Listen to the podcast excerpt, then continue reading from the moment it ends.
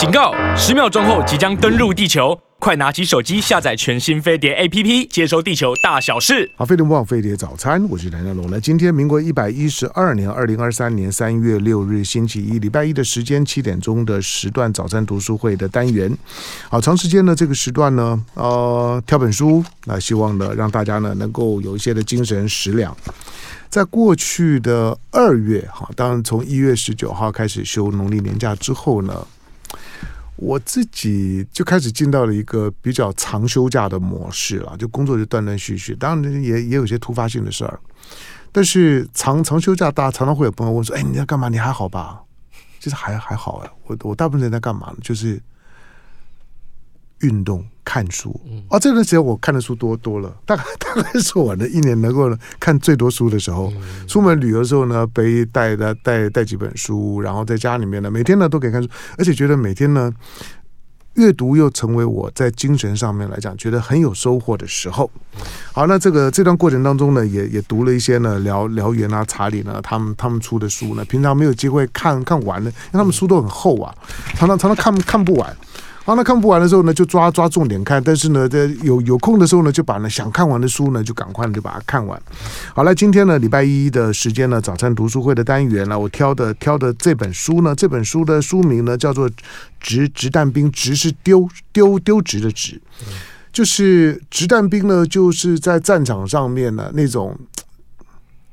现在需要用到直弹兵的也还有。也还有在在战场上面，比如说现在在俄乌战战争的第一线的时候，还是有掷弹兵，就是掷弹兵的阵阵亡率其实是很高的。好，那这个掷弹兵呢，就是你要你要负责把手手榴弹呐，把把什么东西啊，就是呢要准确的，要要要能够呢丢到你的长官，而且你会发现你手榴弹能丢得到的地方，你就知道那个已经是很近距离的，就短兵相接的，才会有掷弹兵发挥的空间呐。这不是火炮啊，这这不是迫击炮，火炮跟迫击炮，你大概都还可以设定呢少则几百公公尺，多了在几公里的范围之外，你的敌人你看不见。可是我想，掷弹兵呢会出现的时候呢，你就知道敌人呢就在你前面，可能呢几十公尺的范围，要不然你是丢丢不到的。以前我们当兵的时候呢，每个人都要扔手榴弹，扔手榴弹，你能够扔多远？其实那都是一种掷弹兵的训练了。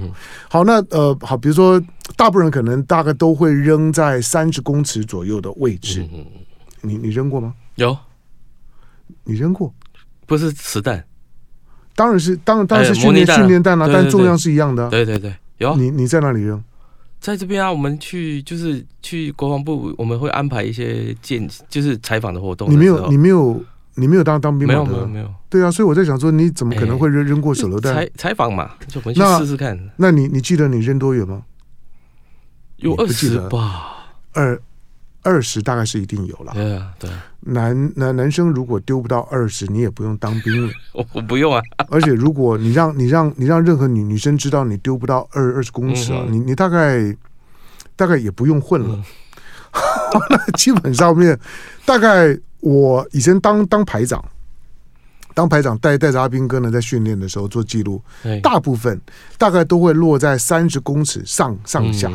能够丢到四十公尺的，那那那那算很厉害，那算很远。对，你要知道，你的一颗手榴弹可以丢四十公尺。嗯，四十公尺在能目测范围之内啊，你跑跑百公尺，你知道那个距离很短了。对，四十公尺是百公尺的一半还不到。对，换句话说，你的敌人呢就在你面前，那个已经是绝对在所有的热兵器的射程范围之内，所以他一定打得到你。对，因此你作为一个掷弹兵，你一定很容易呢被敌人的炮火给瞄给瞄到。所以呢，当你可以丢手榴弹的时候呢，你就你就知道你随时呢命在旦夕。好。那这本书呢，叫做呢《掷弹兵》，那这这本翻译书啦。那作作者呢，这个库特迈尔。好，那出版社呢，辽源辽源出版社出版这本书的呢，是辽源出版社的这个编辑呢，查理。那，在我们现在在我们现场的查理，欢迎大哥，早上好，各位听众朋友，大家好。好，查理呢，哎哎，我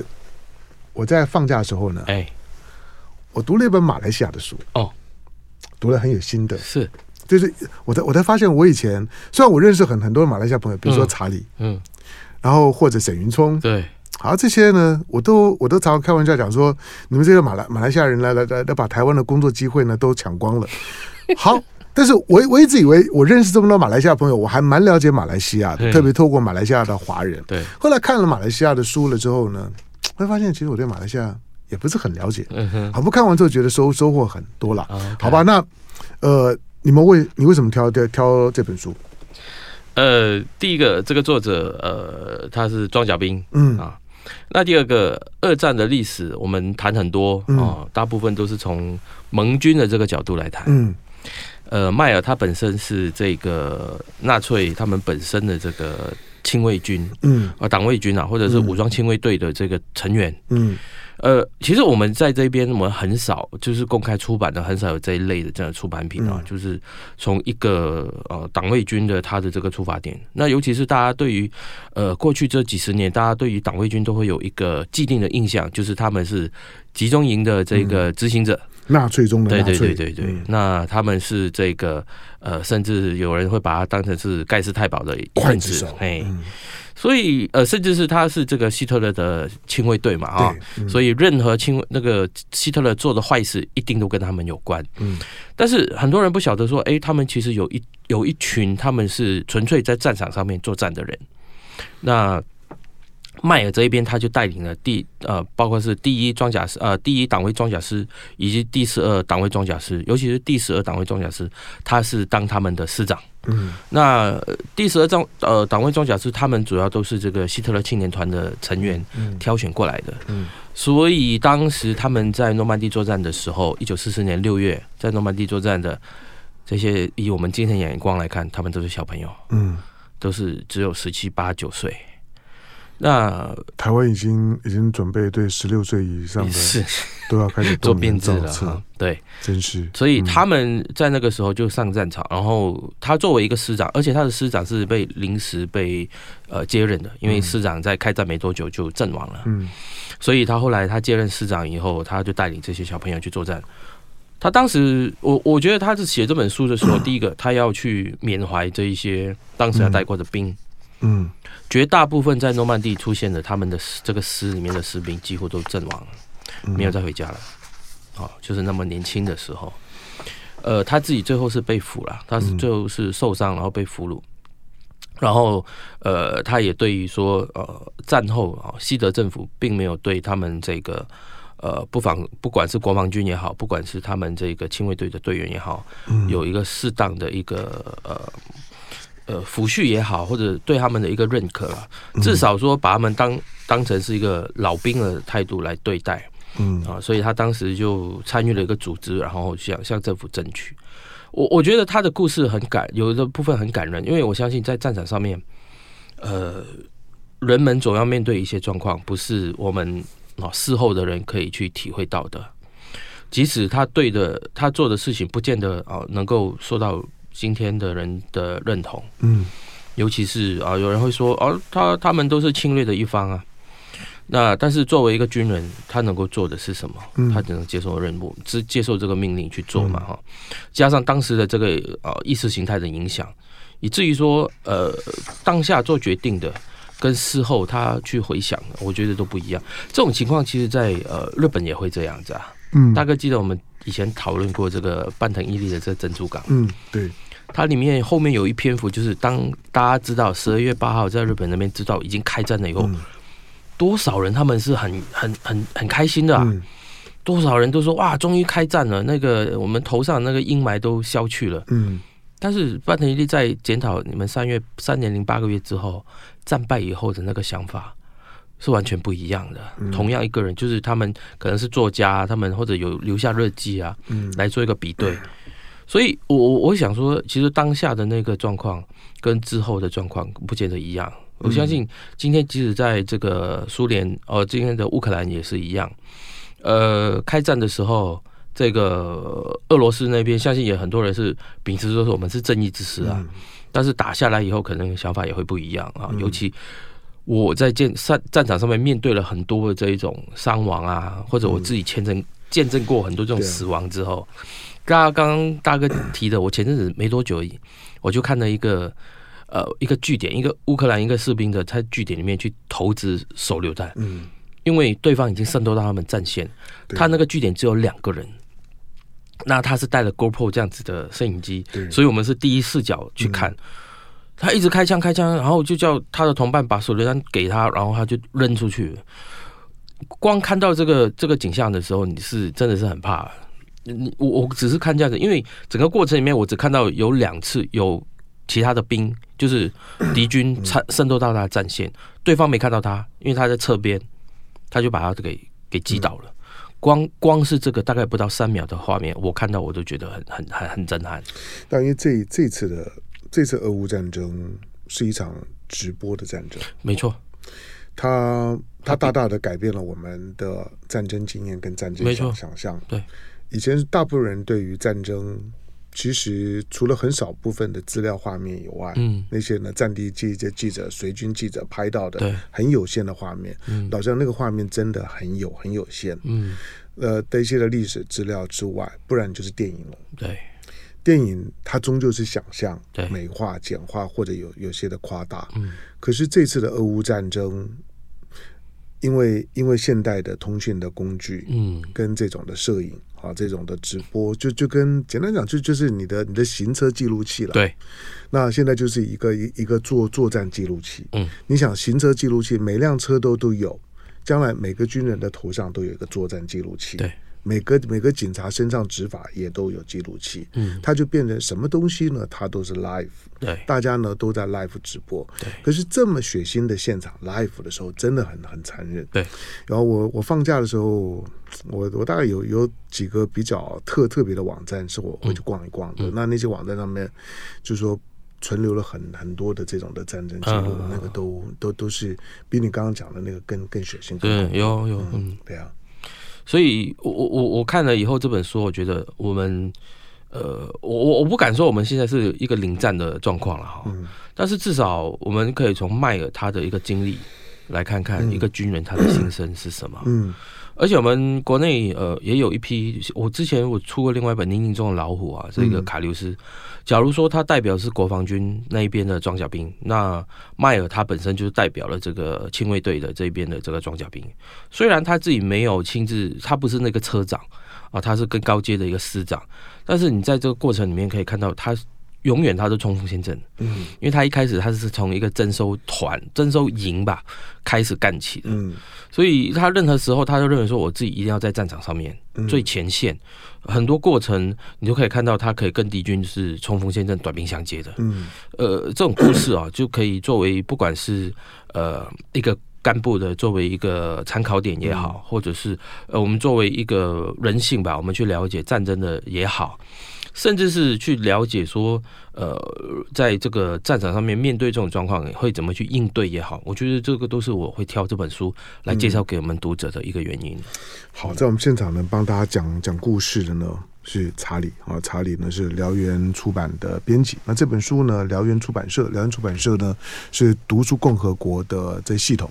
这本书呢，子弹兵，那装甲迈尔，迈尔呢就就是这本书的作者。啊，那这个叫库特迈尔，那装甲迈尔的战争过故事，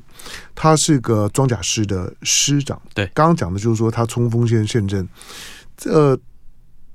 这跟一个军队的文化有关，就像是俄罗斯。嗯，俄罗斯，我们发现了他在战场俄乌战争呢当中，他他消耗的高高阶的将领，嗯，他就是比乌克兰多，嗯，比比比美美美军多。嗯，你想美美军的那种的文化。当当有危危险发生的时候呢，指挥官是先撤的。嗯嗯，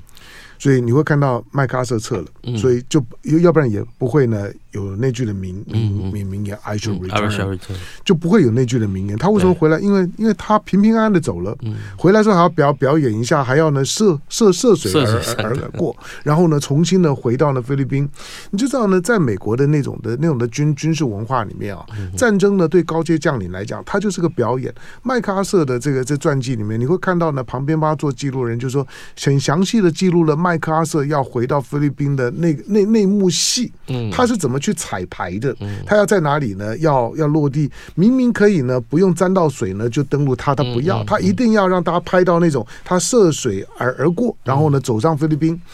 那个呢都都是表演。可是呢，在有一些的部部队，比如说俄罗斯或者像是德意志的部部队，它不是这样子。对，将领本身呢，身先士士卒呢，非常的重要，所以他们的将领的损耗率呢是很高的。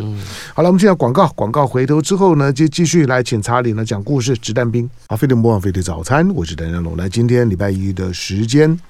哎，呃，每隔一阵子呢，我都就反正燎原只要出新书的时候呢，我还蛮蛮蛮喜欢他们的书哈。那那就请这个查理呢来讲故事。那燎原呢最新的这本这本书呢，它的视角，它的重点就是说，许多跟二战战史有关的书呢，都是盟军啦，就是呢美国的美美国的将领的丰功伟伟业啦，就像你在好莱坞的早期电影里面啊，那些德德军呢都白痴哈，只要美军一出现的时候呢，一扫每个人呢就乖乖在那边呢，就是等着等着被人家被人家杀的。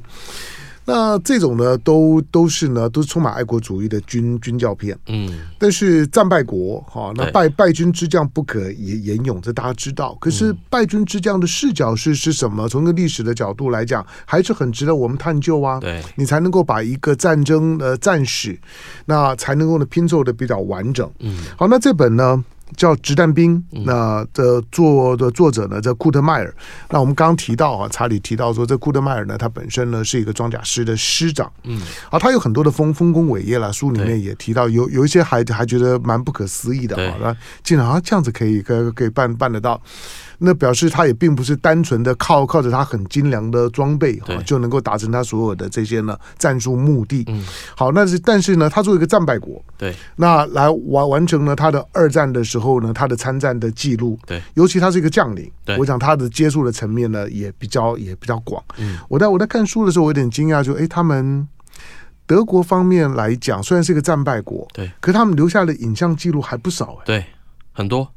因为当时他们有呃，虽然说是叫随军 记者，嗯，但其实应该就是新闻官啊。是，那他们会 在战场上面给他们拍照，嗯，哦，会写这个，就是军报上面会报，嗯，尤其在顺境的时候，啊，东线作战的时候啊，不管是在波兰，或者是之后的这个呃麦这个巴尔干半岛，就是一直打到啊以色呃这个希腊啊这个等等。那后来就打这个苏联，嗯，书中有一部分是提到蛮多，就是他们从德国这边去攻打到乌克兰那边去的，嗯，啊，是今天我们大家朗朗上口的几个哦战场的名字，嗯，几个城市的名字在书里面都有出现，嗯，而且是从德军这边打过去，然后苏苏军红军这边，啊，他们弃甲，然后是逃亡的这样子的过程啊，都很多，那。不光是影像、文字的记录，他们也做的很详尽啊。嗯，呃呃，迈尔其实他不是在战场上面写这些这些资料，嗯，他当然有一部分我相信他有做记录了。另外很多他是在他战后哦，因为尤其他是在诺曼底之后他被俘虏的，嗯，他在集中营的时候就开始写了，嗯，开始写，那一直等到他，因为他在他不光是呃呃被关在这个战俘营。他战后还被呃以战俘的身份被起诉啊，要也罪成，所以他后来是关押在加拿大一段时间。他在监狱里面就写了，把他的经历全部给写下来。所以他呃后来释放回家以后啊，就提早假释回家了以后，他就出版了。嗯。所以才会有看到这样的一本书。其实他他很受欢迎啊，嗯，他在德国军人之间是非常受欢迎，尤其是他的同袍之间，因为大家都知道，呃，他很关照他们的官兵，嗯，呃，即使是在战时的时候，他对他自己的士兵的那，尤其那一种因为重伤伤亡而他没办法救的，他所展现出来的那一种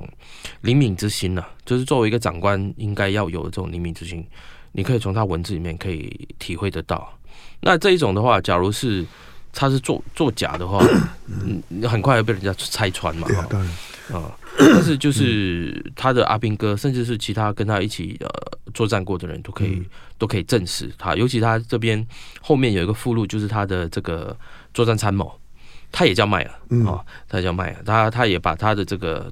呃证实说，哎，长官在战时的时候对我们是怎么样的？我觉得这个这个就都是我们作为一个参考的一个点。嗯。当然，大哥说的那些照片很多是很珍贵啊。我们知道，当然有一些是有人说是后来呃找个机会摆拍的，呃，这种当然也会有了哈。但是在战时的时候，那种作战的，你可以看到那种真的打起来的那一种，那种没有办法摆拍的，因为战场的状况就是那么样。对啊，其实我们因为现在的影像记录工具太便宜，嗯，太太发达，没错。呃，每一个每一个上战场的士兵，跟没有在战场上面有一点是一样，就是手机最重要。对。那没有打仗的时候呢，整天呢在划划手机，到战场上也一样。所以呢，在俄乌战场上面呢，很多的意外事件呢，都是呢手机的信号破破暴露了你的你的位位位置，那被被锁定了。尤其是有如果大量的密集的讯号的时候，那我不打你才有才有鬼。好，所以现在的现在的影像的记录呢，非常的发达，在战场上面呢，跟家人通通话了，就成成为一个慰藉。对，但是呢，它也会暴露，但是也保留了大量的影像，这种的战战争的影像。我估计了，因为现在在战争还在进行当中。所以有许多的影像呢，其实仍然是在被封锁的情况。嗯，可是我估计一旦战争结束了之后，嗯，这些的影像，这些呢，不管是阵亡的战战战场上面士兵，对，所存留下来的这些影像，它会被大量的整理，对，会有非常多的这种的恐怖的血血腥的战争的第一线第一第一视角的这样的一个一个一个画面呢会曝光。对，可是呢，在我们今天讲的这本书，在二战的时候，那个时候。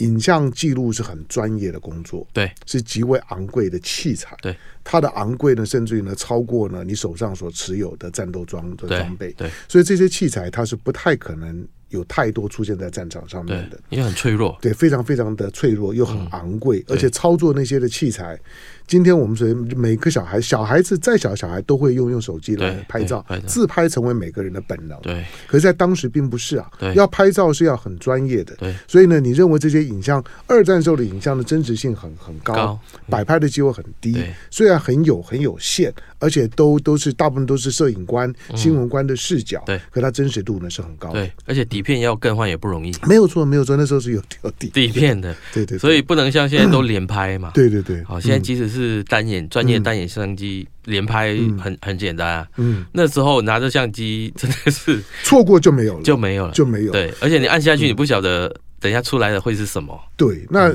因为你，所以你必须要呢光光圈啊，就快门啊，这些都要调调的非常好。就是说，要捕捉那个瞬间很难得，所以能够留存下来可用的影像呢是很有限的，能够存活都很难了。对。不过现在因为还有云端，所以很多的战场当中的影像记录，第一时间就传到云云端了。对。你就算战死了，就算你你你手机呢被打烂了，你的你的 Go GoPro 被打烂都无妨。嗯，它很快就就就已经传于云端，在云端都留下了记录，所以将来在云端上面呢，会有大量的战争记录。嗯，好，那从一个从这个作的作者呢，这个就是说呢，就库呃库特迈尔，就库特迈尔的视角，他给了我们一个战败者的视视角。对，可是他终究是很详实的记录的他的参战这些经验。对，这个战败者的视角看到了什么？同样的一场的战争，嗯，换一个角度看，嗯，他带我们看到了什么？呃，其实当时因为呃，他写作的时候是五六十年代，嗯，一九五六五零年代，他里面的内容是极度的反共，嗯。啊，所以他对苏联那一边是绝对是没有好话的，嗯，这没有什么，这这这是纳纳粹就建立在反共基础上面，对对对对，好，那当然战后也是在反共嘛，哈。但是他对盟军这一边哦，尤其他交手最多，在诺曼底他交手最多的都是这个加拿大军，嗯，啊，反而不是英军哈，加拿大军，他对加拿大军的这个作战的这个呃，不管是经验也好，不管是他们的这个指挥官的素质也好，士兵的素质也好，他都呃给予大大的赞赏，嗯，甚至他会在呃某一些作战或者这个战役的这个过程啊。他们最后是呃侥幸可以逃出，或者是他们到最后可以守住防线的，嗯，他都会去检讨说，为什么？假如是我在加，我是加拿大军的这个将军的话，我会怎么做？嗯，我可能我一次就把把这个这我这个德军啊给打垮了，但是以你们盟军的这种做法，就是以消耗战的做法，就是人兵。呃，这个弹药全部都要准备齐全的时候，就是用这个资源消耗战的方式来打的话，那你永远都打不赢我。嗯，啊、呃，所以那但是他说我这边我伤亡会惨重，但是我的兵因为素质很好，所以我们可以守得住。除非我真的是整个战线太稀薄了，我只好往后撤，一直内缩。呃，我我觉得在他这边写的时候，他对对手他是怀着一种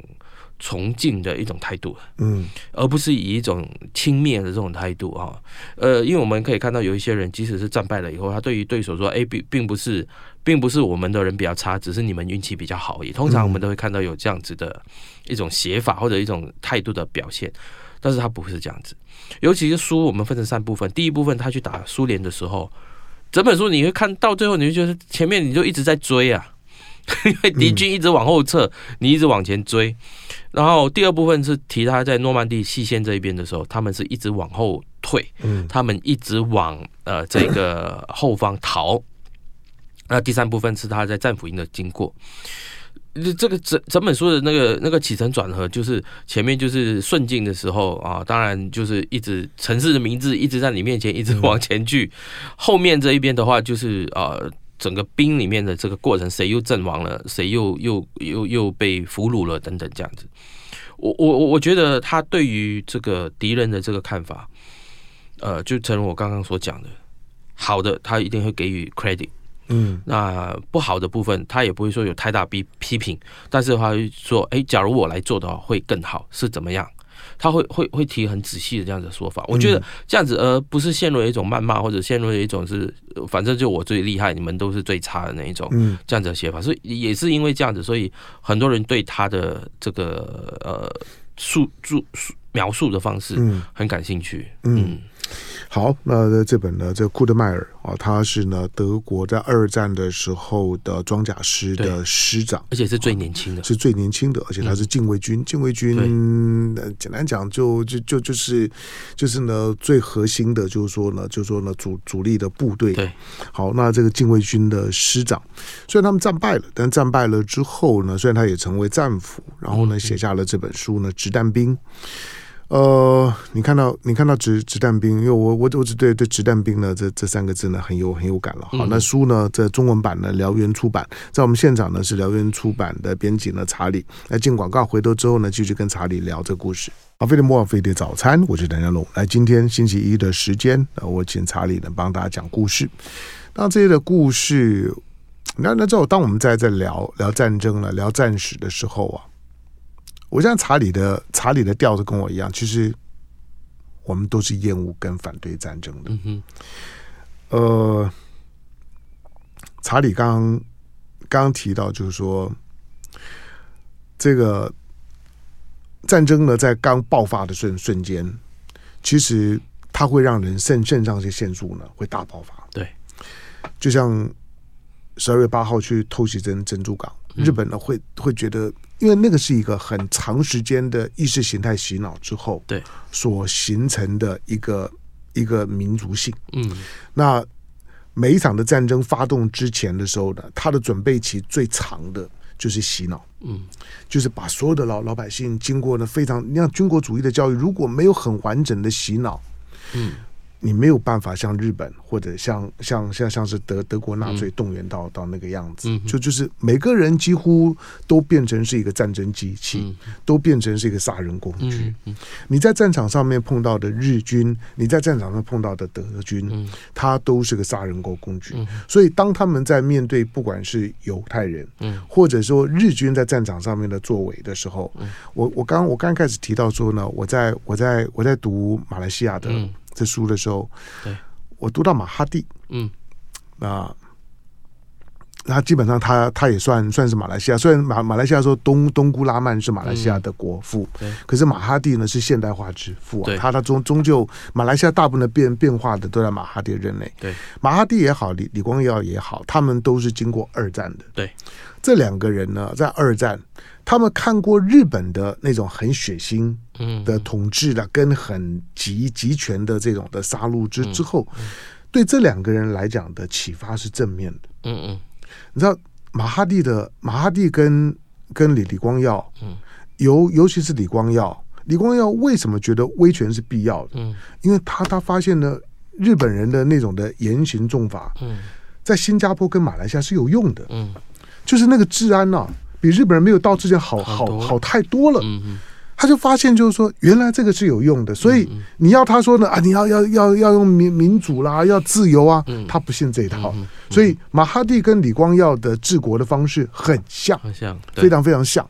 好，那那你看到的就是说呢，在。在日本也好，在德在的德国也好，嗯，两个轴心国在发动之之前，他们都已经把所有的人变成是战争机器，所以战争机器一启动的时候呢，第一时间对。举国兴奋，对，他都他都觉得我们即将成为呢大一个一个大大帝国对。当中呢最光荣的那个呢小群体，没错。好，但是战争到最后的时候，当然都不是这，不是这，这都不是这样了。对，那这库德迈尔呢，在写这个书，除了一个一个战争体验之之外，另外一个视角就。就是说，他是一个装甲师的师长。对，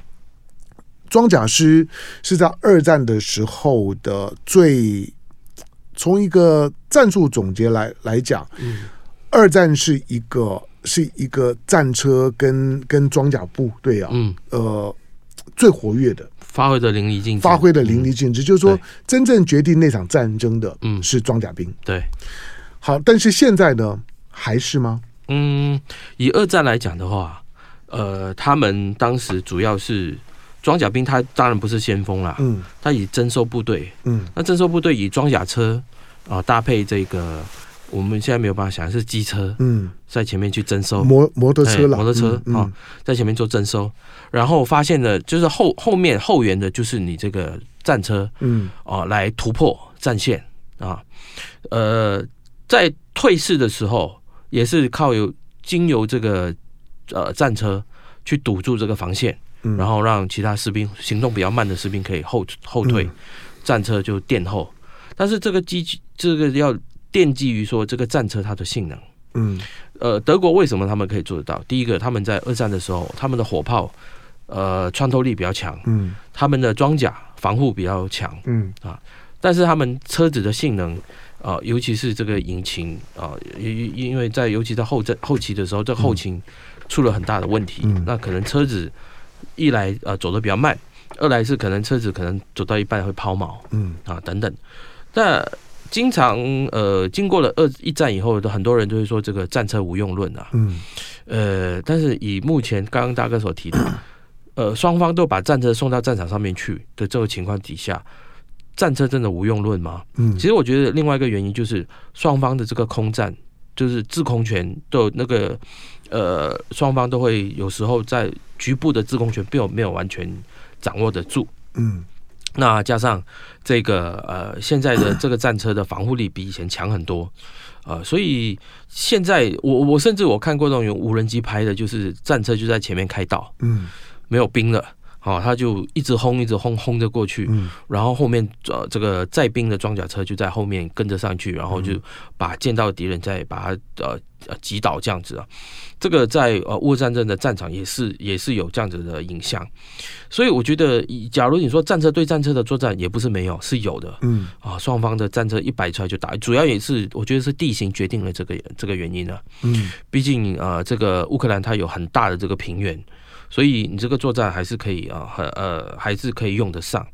另外一个人家说觉得说无用论的一个主要原因说，哎，现在每一个人都可以有一个反装甲武器，嗯、反装甲武器跟二战相比啊，一来穿透性也是很强，啊毁灭性很强，嗯、而且那个射程也更远了。嗯，但是大家别忘了，这个虽然是这样子的，但是现在一枚那个弹药也不便宜啊。嗯，而且呃，即使是现在大家都很著名的，几乎每个人都知道有标枪这个武器的时候。嗯标枪，呃，不不不是你一拿上手就可以开的啊，不像枪，我可能跟你讲个十五分钟，你就可以懂得怎么用枪了。标枪你还要花很长时间去学习哦。根据这个国防部这边所了解的话，他们要上好几周的这个课程，才能够完完整整的去发挥这个标枪的这个作用。那即使。呃，乌克兰这边他们地面部队拥有这么多的这个防装甲武器，我还是觉得说战车对他们来说还是非常重要的。嗯，不管是城镇战也好，不管是这个野外的这个作战也好，还是很重要。否则的话，不会说俄军这边他们一直把。一线的这个战车已经没有了，他还把一些库存的，嗯啊，一些战车给拉上来。你没有战车的话，你的兵的这个防护力是大大的减少了。嗯，你光靠这个这个空中的武力是不够的，因为你空中武力它并不是长时间盘踞在那个地方。嗯啊，加上这个呃防空武器也是，比如刺针啊，或者是啊，这个红军这边啊，这个俄军本身他们也有防空防空的这个防飞弹嘛，哈，就是单人就可以射击的这一种，嗯、所以对这个空中武力的制制空的时间或者制空的这个意愿都会造成很大的影响。嗯、所以我觉得在这种这么平面的这种状况，装甲装甲车战车还是有它的地位。嗯嗯，好，当然看你看你怎么用了，就是说怎么用是一个重点。对。那反正现在的德国的暴热呢，要要上来了，所以所以普丁呢很生气，说呢，我们竟然又要看到德国战车了吗？好，这个这个是普普丁在这之前呢，在二二二月二十四号的，就是说呢，俄乌战争一周年的讲话的时候，对，我觉得最煽情的就是说，就是说再告诉呢俄罗斯的民众说，你们知道吗？你们知道吗？我们又要看到德国的战车了。好，那显显然呢，在战车战车呢，在陆战装备当中来讲呢，它还是很有象征意义的哈。就飞飞机啦，然后呢，船船舰啦，在陆战装备上面来讲，就是战车，是一个一个军队的象征呢，就是战车。对，好，但是只是我们在看到呢现在的装备的时候，嗯，对了，这虽然说是俄乌战战争，它可以说是呢第一场呃。无人无人装备的第一次世世界大战，许多的无人无人装备呢，都双方都有的，都已经上上来了。对，第二个就是说，用轻轻装备去涂穿了重装备。你刚刚讲的标、嗯、标枪啊、刺针啊，对。这些的装备在战场上面来讲，以小博大，对。的这个角色呢出来了。嗯，第三个就是这本书呢，虽然叫做实弹兵，嗯、可是你在战场当中，你看到更多的精准的投弹是无人机干。现在是没错，无人机干对，就无人机的那个投弹的精精准度，它不只可以精准的投到战壕里面，嗯，它甚至可以，如果你的装甲车的车盖呢是没有关关的，对对，它是可以很精准的投到里面，让让你里面呢几乎不会有任何的存活的机会。好，这些呢在战场当当中越来越残酷了，对。战场当中的战术作作为，就是说呢，装备的这些呢协协同作战的作作用也有了很大的改变。是，好，那你从最后我们我们看了，就是说、嗯、这本这本书从一个从一个非盟军的视角呢去看看这场战争的时候，嗯，呃，我们回头看过过去我们所看到的盟军的战史的时候，嗯，嗯你你会，会觉得那些的盟军的战士。有被有被美化、嗯，夸大、嗯。的地方，呃，美化一定会有了，嗯，战场上面什么坏事都会发生，嗯，尤其是迈尔，他当他有一段，他因为他被俘虏之后，呃，他就说有个美军的小兵啊，就来他身上搜刮，嗯，看他身上有什么值钱的东西啊。第一个呃，就拿走，因为他是被游击队被法国的游击队抓到的，嗯，所以呃，那个第一个美军过来的时候，搜刮他身上既有的任何东西，好，然后第二个再来，嗯，第二个来的时候，他不知道他已经被搜刮一轮嘛，那什么都没有，就很生气，就拿枪托去毒打他，嗯，而且是在大街上，就是很多人都可以看到的情况，老百姓都可以看到的情况，毒打了他一轮。那后来就是这样子打，因为迈尔他就你知道，作为一个军人，我被你打，我就是个将军，我不能被你打了就就倒下，他就站起来，我所以所以这个美国小兵啊就很生气，他就一直就像击托这种方式一直打，把他打到头破血流，倒在地上。啊，在路边的这个老百姓看到都在那边大叫说，你不要再再打他了为止啊，他才停下手来。其实迈尔当时他心里面想说，我会不会等一下就被拉到一个树丛里面就就被毙掉了哈？他说，反正我是一个党卫军嘛，谁会在乎我的生死？因为他们在战场上面看到很多党卫军，他们被俘虏之后是就地处去啊处决的哈。那反而是后来 一个军官，美军的一个军官，他是得意的啊，就是从小他已经移民到美国去的，他就用德文跟大家讲说。你等一下，我们把你送到去那个战俘的集中地的时候，你不要说你是党卫军，因为他自他头破血流，衣服已经换掉了。他说你不要说你是党卫军，他说你的其他的同伙的下场都很惨啊。嗯，呃，你你你，假如我们在比对的时候，我想说，所以我我看了这本书，尤其我看到这一段的时候，我想说，尤其我们小的时候啊，我们看电影，我们都会小孩子都会问。呃爸爸，好好人坏人，谁是好的，谁是坏的？我们我们只能够分好人。对对对对，电影要拍的很简单。没错。那你在书里面你这样子看到的时候，谁是好人，谁是坏人？在这个 moment 啊，嗯，对不对？那个美军是好人吗？嗯，但是呃，那个军官是好人吗？对不对？嗯、那迈尔他本身他也他在书里面他也强调很多时候就是他不杀俘虏，嗯啊，他也会呃呃把他怎么他们的兵被杀死那些那些状况给描述出来。嗯那谁是好人，谁是坏人？其实我我我看了这篇以后，大哥刚刚所提的有没有被美化？我相信多少每个人都会把好的一面给呈现出来，坏的那一面给隐藏掉。嗯，那因为今天他们是战败的这一方，所以他会把这个坏的这一方，呃，对方坏的这一个部分给显现出来。我到最后还是一句话，就是我们每个人心中都要有一把尺，就是你怎么去判断？嗯，没有东西是。全好或者全坏，嗯，一定有灰色的部分。对了，就像我们现在在看俄乌战争一样，所以这场的战争，毕竟是我们对我来讲，是生命经验里面来讲，呃，比较一场高度关注的。比较完完整的战争，虽然地球上面一直都有战争，有两伊战战呃战争，然后呢有非洲各地，然后巴尔干有有有有战争，很多都有战争。我们也我的我的年纪来讲呢，也也有越越战啊，也有这这些战争。可是它有一个很大的差别，就是我说它不是实况转播的战争，对，因为它不是实况转播。换句话说，在有了网络，网络很发达之后，这是第一场，对。在上一场的战争呢，即即使南联盟的巴尔干呢，一九九九九九年那场的战争的时候，没有这些的直播。或者说，当 iPhone 手机出现在二零零七年的时候，这是我们有了手持式装置之后呢，第一场的战争，直播的战争，它大大的改变了我们对战争的想法。所以在这场战争的当中，我觉得大家都重新的思考战争，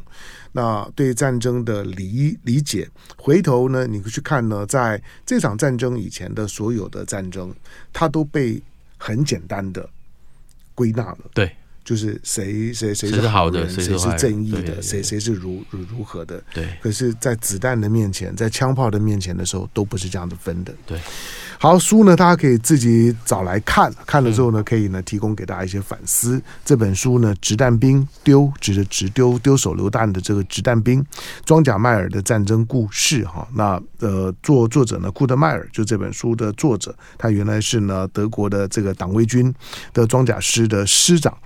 好，那战后的之后呢，幸存下来，没有呢被枪毙，好，没有被呢就地正法，活下来之后呢，留下了这个战争记记录，跟呢其他你读过的二战的战史呢，非常的不一样。书呢是燎原出版社，那在我们现场呢为大家讲故事的燎原出版的主编呢查理，感谢查理，感谢大哥。